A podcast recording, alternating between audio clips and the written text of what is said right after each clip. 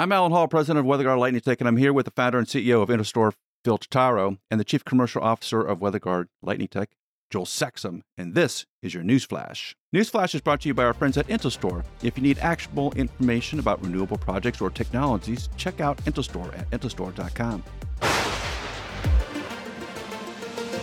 Copenhagen Infrastructure Partners and Avangrid announced the largest single asset tax equity financing and first large scale offshore wind transaction in the United States for Vineyard Wind 1's project. The $1.2 billion tax equity investment was reached with JP Morgan Chase, Bank of America, and of course, Wells Fargo. All right, Phil, there's a lot of tax equity investment happening right now in wind. What does it mean?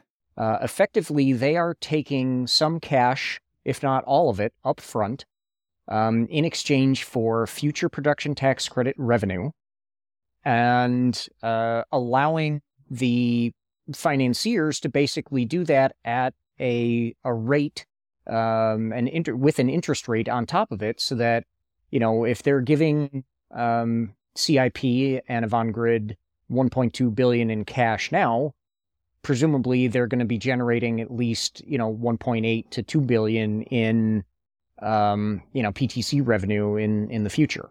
Uh, and so the financial institutions collect that future revenue on kind of a, an annuity basis, and the developer uh, gets cash up front to either reinvest in greenfield project development or to bolster their balance sheet. Canadian electricity producer Innergex Renewable Energy has secured a $322 million tax equity investment for its 329 megawatt Boswell Springs wind project that is under construction in Wyoming. The upfront tax commitment was made by JP Morgan and Capital One, Innergex said last week. The arrangement will see the investors provide cash payments as production tax credits are generated from the project over 10 years. So, Joel, it looks like they're going to receive about $420 million in, in a production tax credit over those 10 years, and they're taking in uh, from the banks about $322 million now. How are they playing this swap of tax security in the future for income now? So what this is is uh, the 330 megawatt Boswell Springs project is going to cost about 583 million dollars to build. Instead of having 583 million dollars at say seven percent over the course of however long that debt takes to pay off, instead of having that debt financing, they've exchanged some of that debt financing for tax equity financing.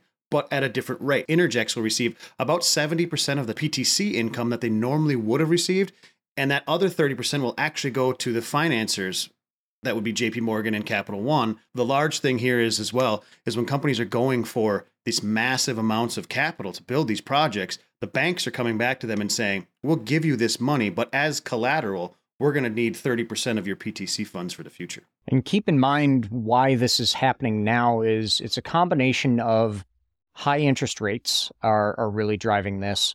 Um, but also this this trend is in particular for onshore wind is going to be driven by what we analyzed uh, last year and what we're actually going to be releasing next week um, is an update to our analysis about the payback time frame for projects. Projects which started in 2020 had an average um, payback period of up to about 20 years. As a result of the IRA bill driving up the production tax credit value. A lot of companies, uh, independent power producers, project developers, signed p- power purchase contracts that were actually for less than the production tax credit value of $26 a megawatt hour or thereabouts. Um, so for those projects, particularly anybody that's got a uh, power purchase contract below $20 a megawatt hour, their asset payback timeframe is at least you know 15 to 20 plus years. What Innergex is doing with this is they're allowing this to shorten the time frame for uh, a full um, uh, kind of return on capital. Uh, shorten the time frame that it's going to take to actually pay down the entirety of the amount spent uh, the 583 million to to actually build uh, this project in the first place. So, as Joel mentioned, this is a, a, probably a clever scheme ginned up by some accountants, but it's an important um, tool in the toolbox now that we have this kind of high interest rate environment, and companies are going to be able to leverage, um, you know, their their future PTC revenue um, as a um, a way to to offset some of the upfront capex cost. Aurora Energy Services, a Scotland based company, has acquired Houston based Cotech Group in its first international acquisition. Cotech provides wind turbine blade repair and maintenance services in the U.S. and was founded in 2005. This is Aurora's fourth acquisition since launching. The deal increases Aurora's employees to about 275. Aurora expects Cotech's 100 strong workforce to triple over the next to about 300 over the next three years.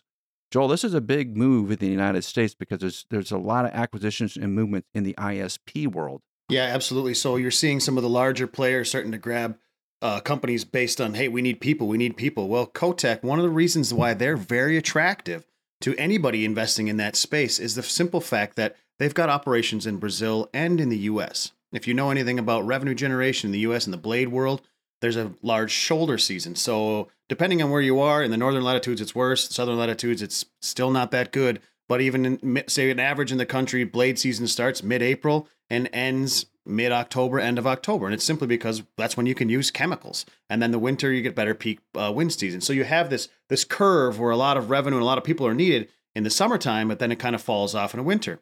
Well, Cotech, to fight that and to be more attractive to any investor, they also have these massive operations in Brazil. So they can move people back and forth. And even if they don't move their whole workforce back and forth between Latin America and the US, they still have a fairly flat revenue line. So Aurora is aiming to be a hundred million uh, pound revenue uh, energy service businesses within five years. So they're they're well on their way. So what this means for Aurora Energy Services clients is that they now have a single company that is more of a one-stop shop. We've talked about this in the past. We've heard we were just up in Calgary at CanREA, and they, people on the floor talking about that it's a pain when you have to bring in 15 different subcontractors to a site to get things done. What Aurora has done here is now they have their inspection, maintenance, repair services their actual uh, rope access, access services, lifting and inspection, engineering, fabrication, and site services, and just general project services for wind now as one suite where clients can take advantage of that.